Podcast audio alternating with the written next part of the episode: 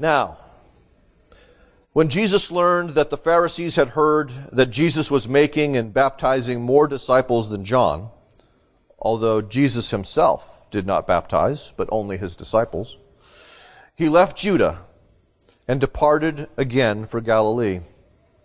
And he had to pass through Samaria.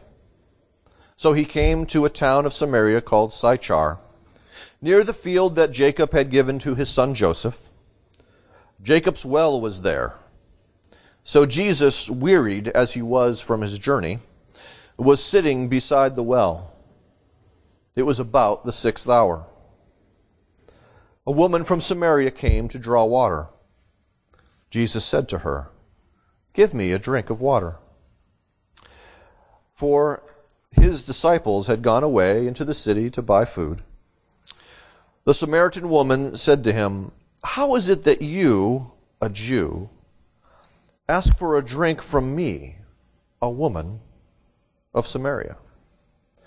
For Jews have no dealings with Samaritans. Jesus answered, If you knew the gift of God, and who it is that is saying to you, Give me a drink, then you would have asked him, and he would have given you living water. The woman said to him, Sir, you have nothing to draw water with, and the well is deep. Where do you get that living water? Are you greater than our father Jacob?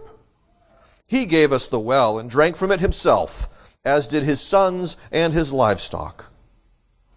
Jesus said to her, Everyone who drinks of this water will be thirsty again. But whoever drinks of the water that I give him will never be thirsty again. The water that I will give him will become in him a spring of living water dwelling up to eternal life.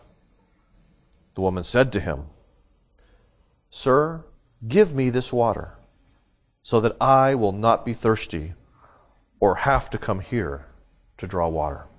Let's pray. Father, indeed it is by your Spirit that you have given us your word, that we might know that there is joy in your presence that we might know that there is a joy greater than the joy we seek in this world. So, to have this joy, it is vital that we understand and believe your word. And we need your spirit to illuminate the word for us so that we can understand it. We need your spirit to work in our hearts and minds that we would believe and treasure what your word says. And so fill us with lasting joy this morning in accordance with your word. And we ask this in the name of Jesus, who died for your joy as well as ours. Amen. When I was a kid, we lived in Nashua, New Hampshire, as some of you may remember. Not an exciting place to live. Uh, my father's mother lived in Lawrence, Mass, which was probably about 45 minutes away. And, you know, being a good son, he would bring us to see our Nana. Don't laugh at that title. Some people don't like, they look Nana and they think it's funny. It's an Italian thing, all right? So we go visit Nana, and one of the things that we would often do when we went to visit Nana is we would get water. That sounds kind of odd probably to you right now. Why do you drive 45 minutes to go get water? Well, there in downtown Lawrence, well, not quite downtown, but close to where my grandmother lived, there was a spring and it flowed all the time. And my father must have gotten water from this spring when he was a child, and so now he's bringing us to get water from this spring as we were children. You see, of course, the water in Nashua, as most public water is, you know, all the chlorine and all that kind of stuff in it, so it doesn't taste all that great. But that spring water, that was like water from heaven. I mean, he almost lived for that water in some ways. And so we would bring all, a, a trunk full of those plastic gallon water jugs. And we would spend, you know, 15, 20 minutes just filling up a jug, capping it, filling up a jug, capping it, and we drive home in our car with a trunk full of good spring water for drinking water in our home. We did that most of my childhood until we finally got one of those water purifier things. And then it all stopped, you know. But good water was hard to find. It was an important sort of thing, but you know, we always got thirsty. we have to keep going back to Lawrence.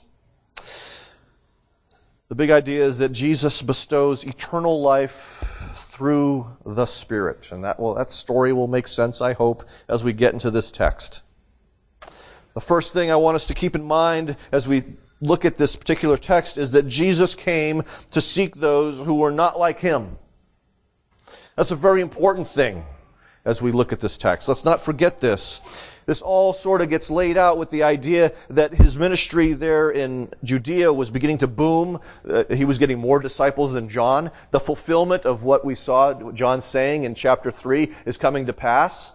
Okay, John the Baptizer had said, I must decrease, he must increase. It was taking place. The, the, Jesus' uh, disciples were growing in great numbers, and this caught the attention of the Pharisees in Jerusalem. Jesus, not wanting yet to provoke this confrontation with the Pharisees, decides it's time to head out of Judea and up to Galilee, from which he started his ministry. He's going to go through Samaria. It's interesting that it says he must go through Samaria because you didn't have to go through Samaria. In fact, many Jews chose to go around Samaria, kind of out of their way, but Jesus chose to go through Samaria. And so there may be something here of a divine appointment that he knew he had to keep. We're not sure exactly what that means, but he must go. So Jesus travels through with his disciples. They stop at this little place called Sychar, which is a very significant place because of the well of Jacob. This is important in the history of the people of Israel. This is the well that Jacob dug with his own hands. It was a much contested sort of well. We'll see how that plays into the story in a little bit. He's there by the well. The, the disciples have gone off to get some food. It's the sixth hour or noon. Now, we all know we live in a desert. We know what it's like. When, when's the last time you would want to have to go fetch water from the well? Around noon. Okay? So this woman coming out should sort of be, make you scratch your head for a moment. It should be a hint that something isn't quite right with this woman. Okay? That there's something going on behind the scenes that is going to prompt this particular meeting with this woman. Jesus is described here as being weary. Aren't you glad that the Son of Man could be weary? Aren't you glad because he understands our own weariness? He understands something of our own thirst. He understands something of our own hunger because the disciples are getting food, therefore Jesus must be hungry. And he asks for water, and so I'm assuming he must be thirsty after this long journey through the wilderness. Jesus understands weariness. Jesus understands weakness. In fact, Augustine says that he fashioned us in his strength. He came looking for us in his weakness. It is in his weakness that Jesus obtained salvation for us. See, that's why we read from John 19. Because there again, Jesus says, I thirst, or I am thirsty. Again, his weakness is on display, but this time in a saving sort of moment as he dies upon the cross. But not only does he save us in his weakness, but we see here that his weakness is going to provide him with an opportunity to make himself known to somebody, what we would sometimes call evangelism. Okay? He's doing this as he is going. You know, that little phrase there from the, the Great Commission in Matthew 28. As he's going, he is making himself known to people. And this woman is one of them. This is a different one than Nicodemus, because remember, Nicodemus sought him out under the cover of night. This one is in broad daylight, and the woman isn't seeking Jesus, but she goes to the same place where Jesus is, and they have a conversation. It's a gentler conversation, than the one that we find with Nicodemus. He was perhaps a little harsh with Nicodemus because Nicodemus needed someone to really kind of shock his world a little bit. He's going to shock this woman's world a little bit too, but he's going to do it in a different way. We see here that Jesus is crossing boundaries.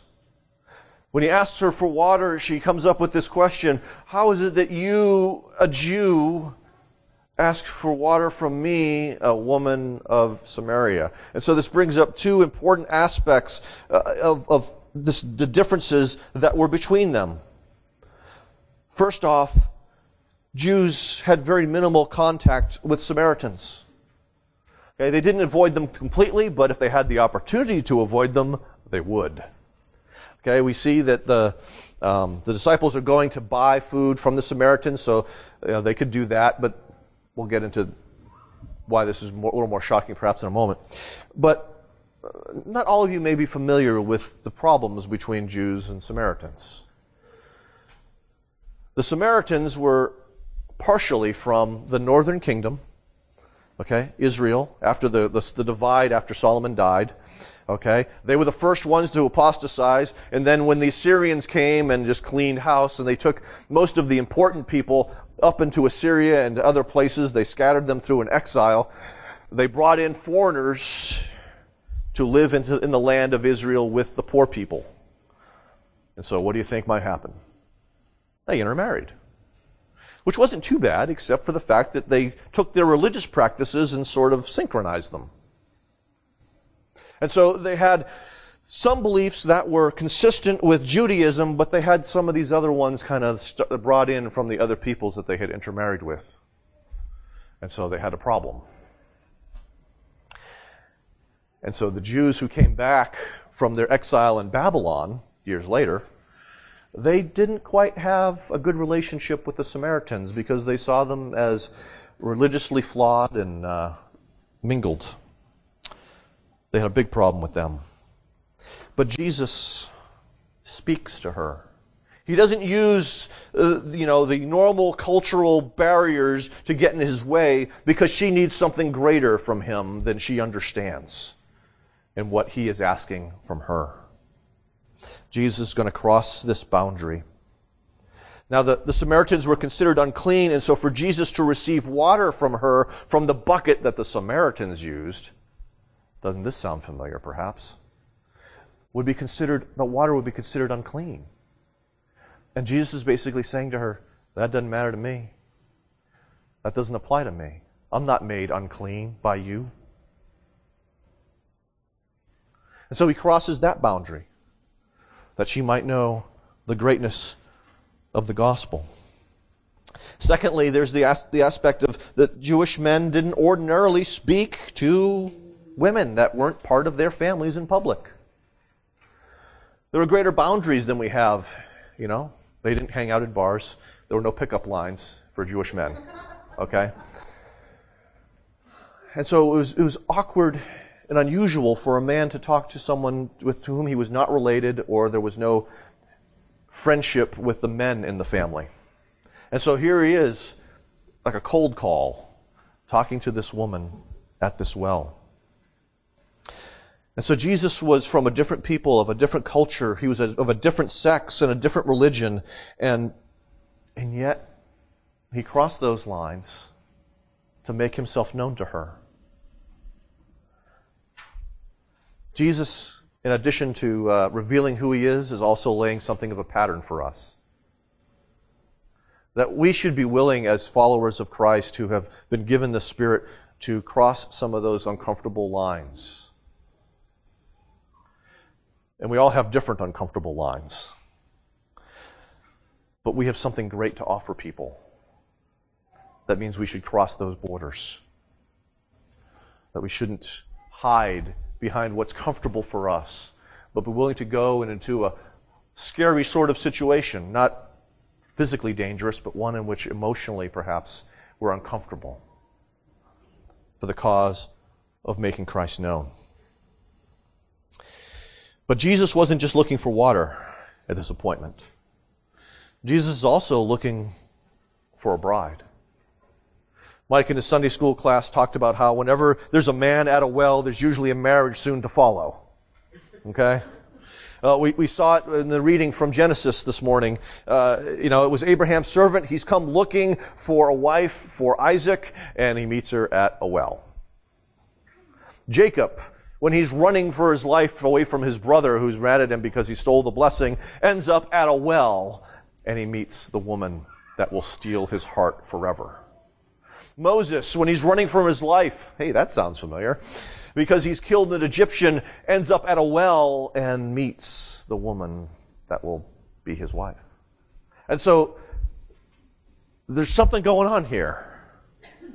Jesus is looking for a woman who's going to be part of his bride. This makes complete sense when we remember from John 2, Jesus is the bridegroom. You know, the wedding feast that's to come. And, G- and John the baptizer himself talks about Jesus as the bridegroom and him the friend of the bridegroom. And so it makes perfect sense that what is happening here is Jesus is seeking his bride. And so Jesus' ministry reveals that the gospel is for all kinds of people with all kinds of problems. Let's move deeper. For Jesus is greater than Jacob. So she asked this question, uh, which seems sort of a little, you know, hey, a little confrontational, perhaps. What are you asking me this question for? And Jesus sort of turns the tables on her in a gentle sort of way. If you knew the gift of God. Now, it's gentle, but it's also barbed. She doesn't understand the gift of God because she doesn't understand the promises of God because she, as a Samaritan, only affirms the books of Moses, the Pentateuch, the first five. And so there are all these promises that are given in the rest of the Old Testament that she has no access to and does not understand precisely what Jesus, who Jesus is going to be and what he's going to offer. She doesn't, ha- she doesn't know these things. So she's, there's a, an aspect of ignorance for her to the promises of God. She does not know Isaiah 55. Come, everyone who thirsts, come to the waters. He who has no money, come buy and eat. Come buy wine and milk without money and without price. She's ignorant of Isaiah 12. With joy, you will draw water from the well of salvation. She's ignorant of Isaiah 44. For I will pour water on the thirsty land and streams on the, on the dry ground. I will pour my spirit upon your offspring and my blessing on your descendants. So she doesn't understand the gift of God, and I believe specifically in the context here, the gift of the Spirit. If she understood who Jesus was, she would ask for this but she does not understand who Jesus is, and she does not understand these promises of salvation. She's understandably ignorant of who he is. Very few people knew who he was. And she had just met him for the first time. But Jesus says that he offers her living water. Now that's an unusual phrase. We don't hear that very often these days, and it's a very actually a very simple phrase, and that has to do basically with running water. Not water in a cistern, not water from a pond, but water that comes from a source. Okay, Jacob's well, which was a deep well, the reason why it had lasted for uh, almost 2,000 years at this point, okay, was because down there was a spring bubbling up, living water, running water, flowing water. And so this, this spring kept replenishing itself, even though, you know, Jacob and his sons and now the Samaritans for 2,000 years had been drinking from this water, there was always more. Sort of like the spring that, you know, my, my father drank from it as a kid, and, you know, years later we're drinking from it. Um, I haven't been back in a little while, so I don't know if it's still flowing. I'm sure it is. It's living water. There's a source that outweighs droughts and changes in uh, weather. It's a living water. So, like Nicodemus, see, even though she's very different from Nicodemus, she's just like Nicodemus. Because she also misunderstands Jesus. Remember, Nicodemus has this idea of, well, how can I be born again? How can I go back in there and come back out again? This doesn't make sense to me, Jesus. She doesn't understand what he's really talking about, perhaps because she's ignorant of the rest of the scriptures, but she, but she's materializing it. She's wondering, how are you going to get this living water? Because I'm looking at you, Jesus, and you don't have anything to get water out of this very deep well. Some travelers would have their own skins, like skin, goat skin buckets, so that if there was no one by the well, like at noon, you could drop it down into the well and pull it up and you'd have something to drink instead of waiting for someone to show up with their own bucket. Okay? Uh, Abraham's servant, I'm sure, had one of those on himself, but that was the test that he used to find out the woman that would marry Isaac. Okay? So she looks and Okay, there's just you. I don't see a bucket. How are you going to get this water that's down there? And besides, who do you think you are? Okay? Are you greater than Jacob? And so she's looking at him and she thinks he's probably a little daft. For those of you who don't know what that means, it's crazy. He's Meshuggah.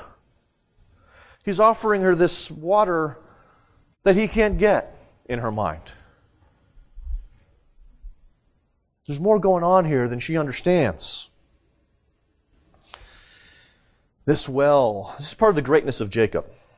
Not only did God use him to bring about a nation through his 12 sons, but there was this well that had been putting forth water for 2,000 years. And so she has, in her mind, this direct connection to her patriarch, uh, Jacob, because she still has the well.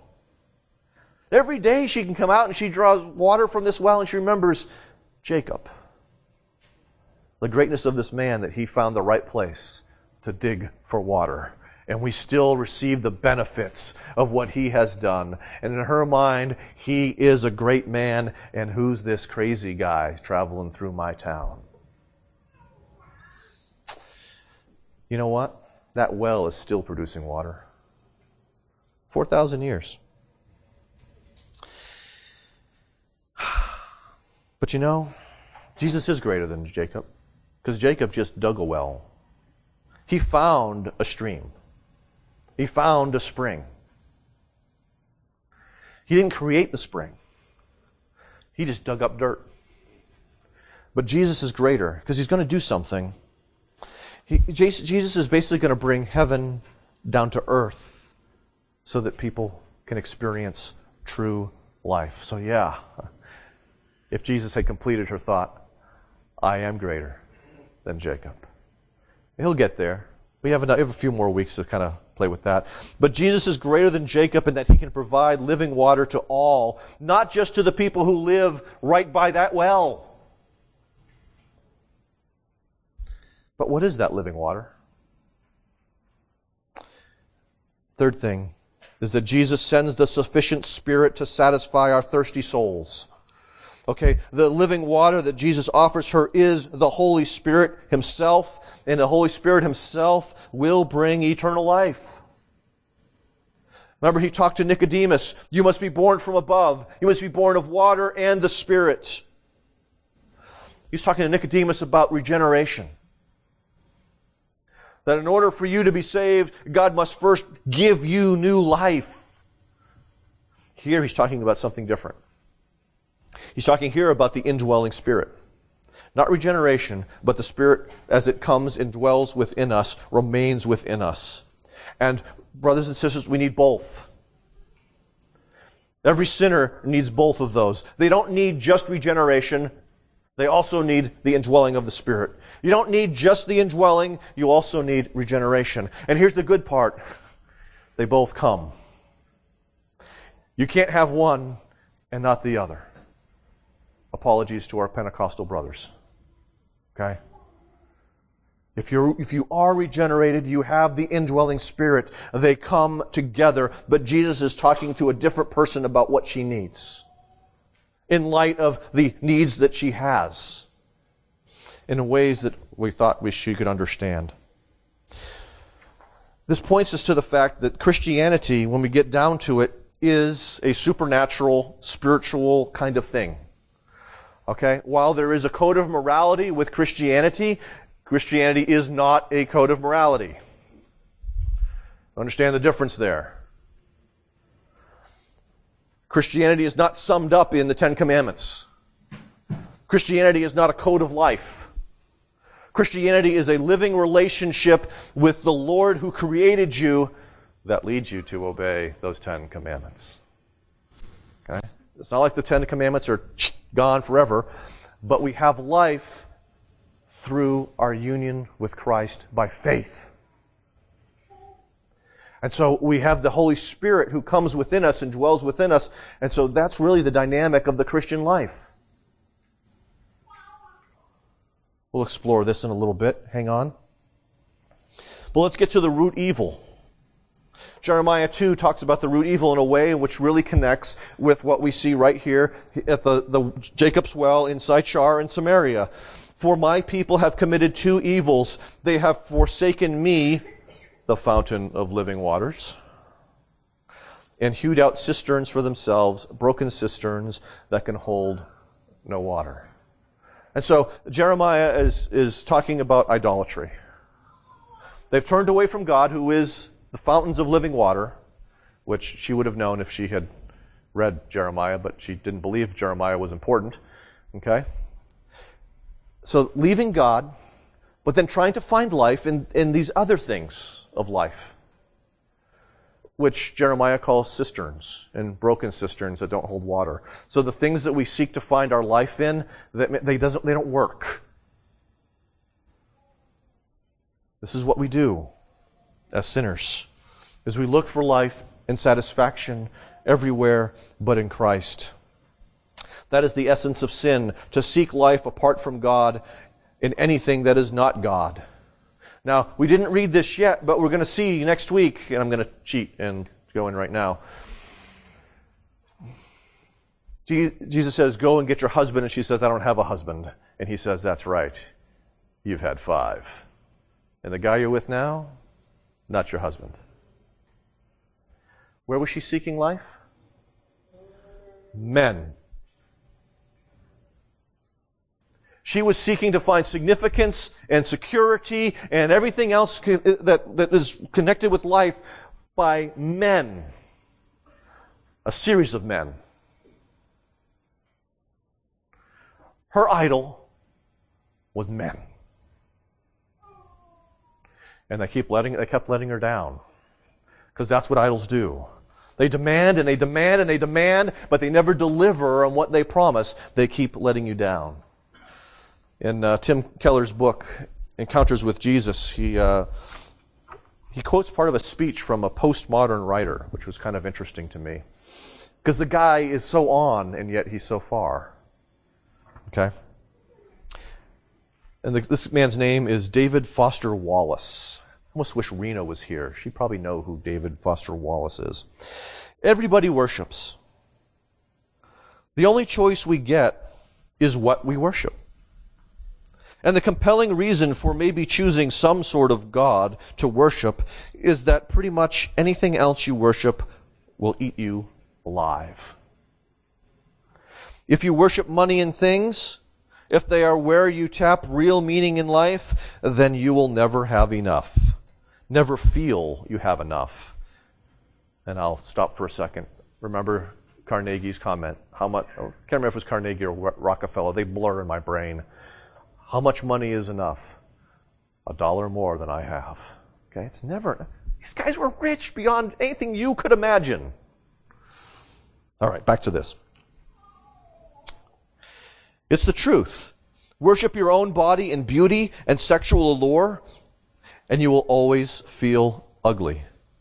And when time and age start showing, you will die a million deaths before your loved ones finally plant you. Worship power, and you will end up feeling weak and afraid. And you will need even more power over others to numb you to your own fear. Those politicians never have enough power and money, do they? Worship your intellect, being seen as smart, and you will end up feeling stupid, a fraud, always on the verge of being found out. Look, the insidious thing about these forms of worship is not that they are evil or sinful, but that they are unconscious. They are default settings.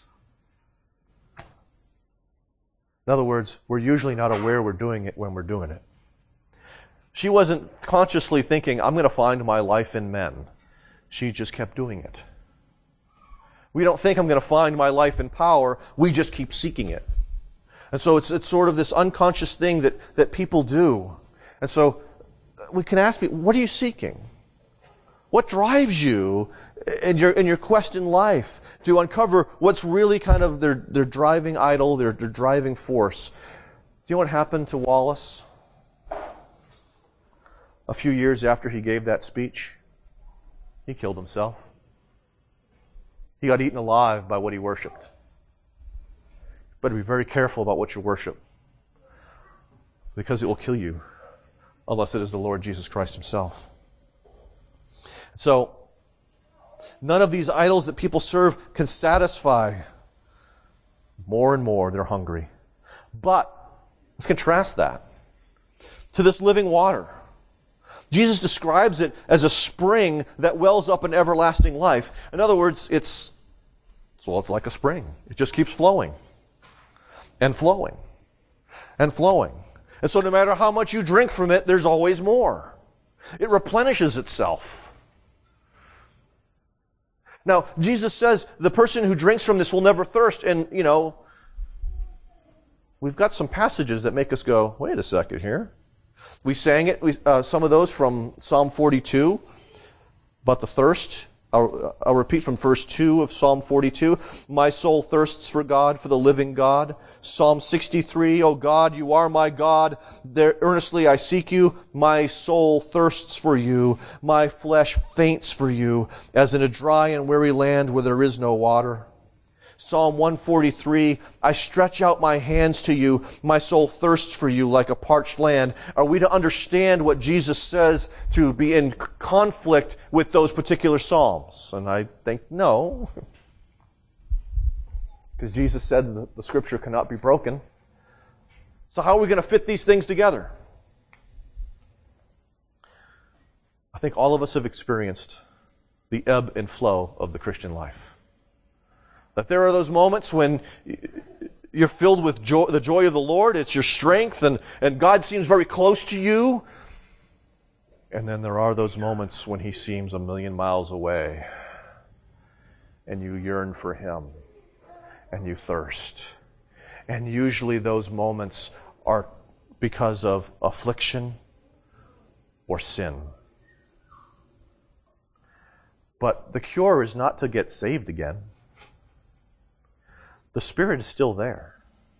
And so what Jesus is saying is you, you don't have to go back to the well. Okay, now, remember, when we, when we emptied that last water jug, where did we go? We went back to Lawrence, Massachusetts to get more water.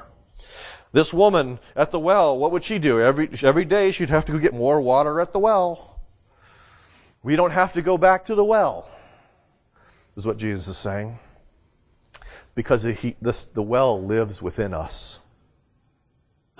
And though there are days in which it seems dry, it's not really. And so your subjective experience is not the true measure of where you are. The Spirit's still there. The Spirit's still at work. The Spirit is still getting you to think, man, I'm thirsty. I need God. But she was confused her greatest hope was that she didn't have to come back to the stupid well. Jesus fulfills the Old Testament prophets uh, promises, but also amazingly, there is this promise in the Samaritan liturgy: water will flow from Messiah's buckets. So she should have had a clue about something she has the opportunity to receive the fulfillment of that promise found in her own liturgy, assuming she went to synagogue anyway.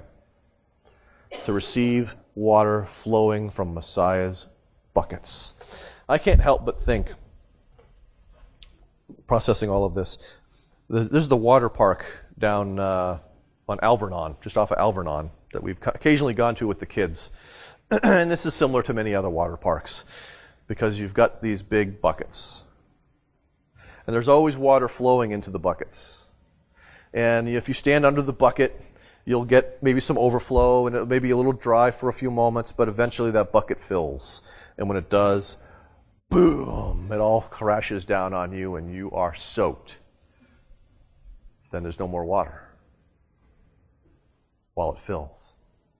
So if you wait long enough, boom, you stay wet. Think of it that way. The water's still flowing. But there are moments in which it just, just crashes down upon us and saturates us. And we know the presence of God, and we know the blessings of His people, and all the promises of the covenant.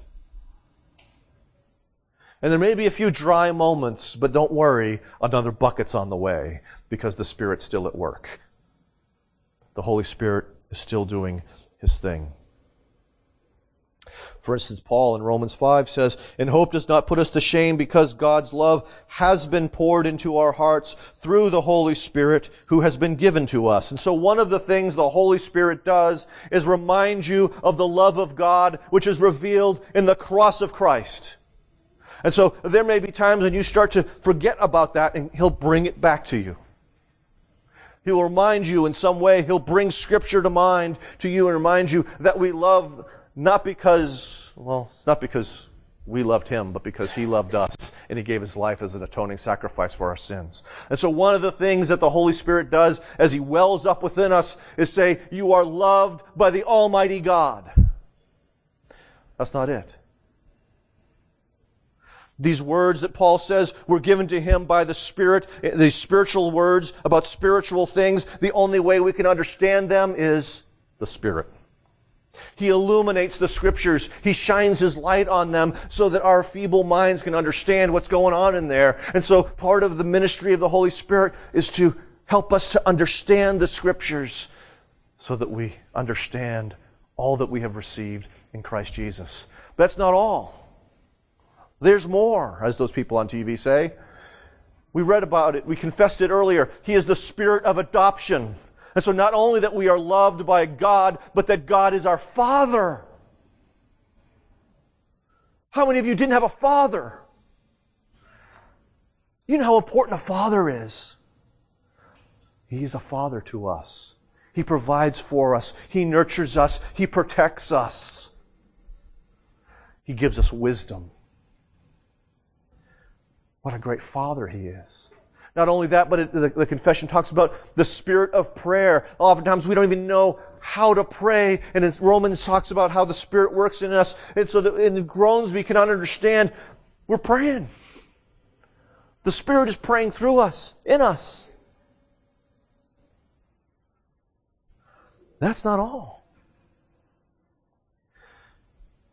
By the power of the Spirit, we put sin to death. We put the acts of the flesh to death. And so the Spirit, Holy Spirit is also at work in us as part of this everlasting life to put the things that threaten it to death. To kill our lust, to kill our greed, to kill our envy, to kill our hatred, to kill our bitterness, and all of these things. That's not you doing it. It's the power of the Holy Spirit doing it bringing it to mind as you read the scripture, showing you what is wrong with your life, and so that you, in the power of the Spirit, can start to say no to it. Not anymore. Not today. That's not all. There's so much more that the Holy Spirit does that we don't have time for this morning. That's why, that's part of why Martyn Lloyd-Jones spent 55 sermons on this text. Okay? But the Spirit be- applies the salvation that Christ has purchased. In other words, just as without Jesus there's no salvation, without the Spirit there's no salvation. Because He's what brings it to you. So, that spring water was good but my family always needed more. Today I'm thousands of miles from that spring. I can't just go and get some more. Jesus is greater precisely because he can give satisfying water to people from all over the world. They don't have to be in the right geographical spot. At the same time, the Spirit that he gives has life in himself, and therefore he gives eternal life and all its benefits to all the people Christ gives him to. When you yearn for God, do you go to God? Or do you look for something else? That boredom you experience, that longing sometimes you experience, that ultimately is the longing for God. We confuse it with other things and we try to satisfy it with other food, sex, drink, internet, whatever. Bring it to God. That's your cue to seek Him, to draw near to Him, because He is the only one that can satisfy you. And so, as Piper says, God is most glorified in us when we are most satisfied in Him. That's the idea. We bring much glory to God when we go to Him for our ultimate satisfaction and when we bring others to find theirs in Him. Let's pray. Father, there's so much going on here. In a sense, have mercy on us. Be patient with us as we come to grips of, with these many things.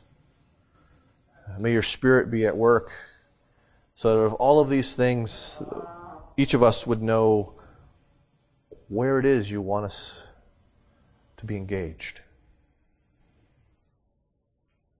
where our struggle is,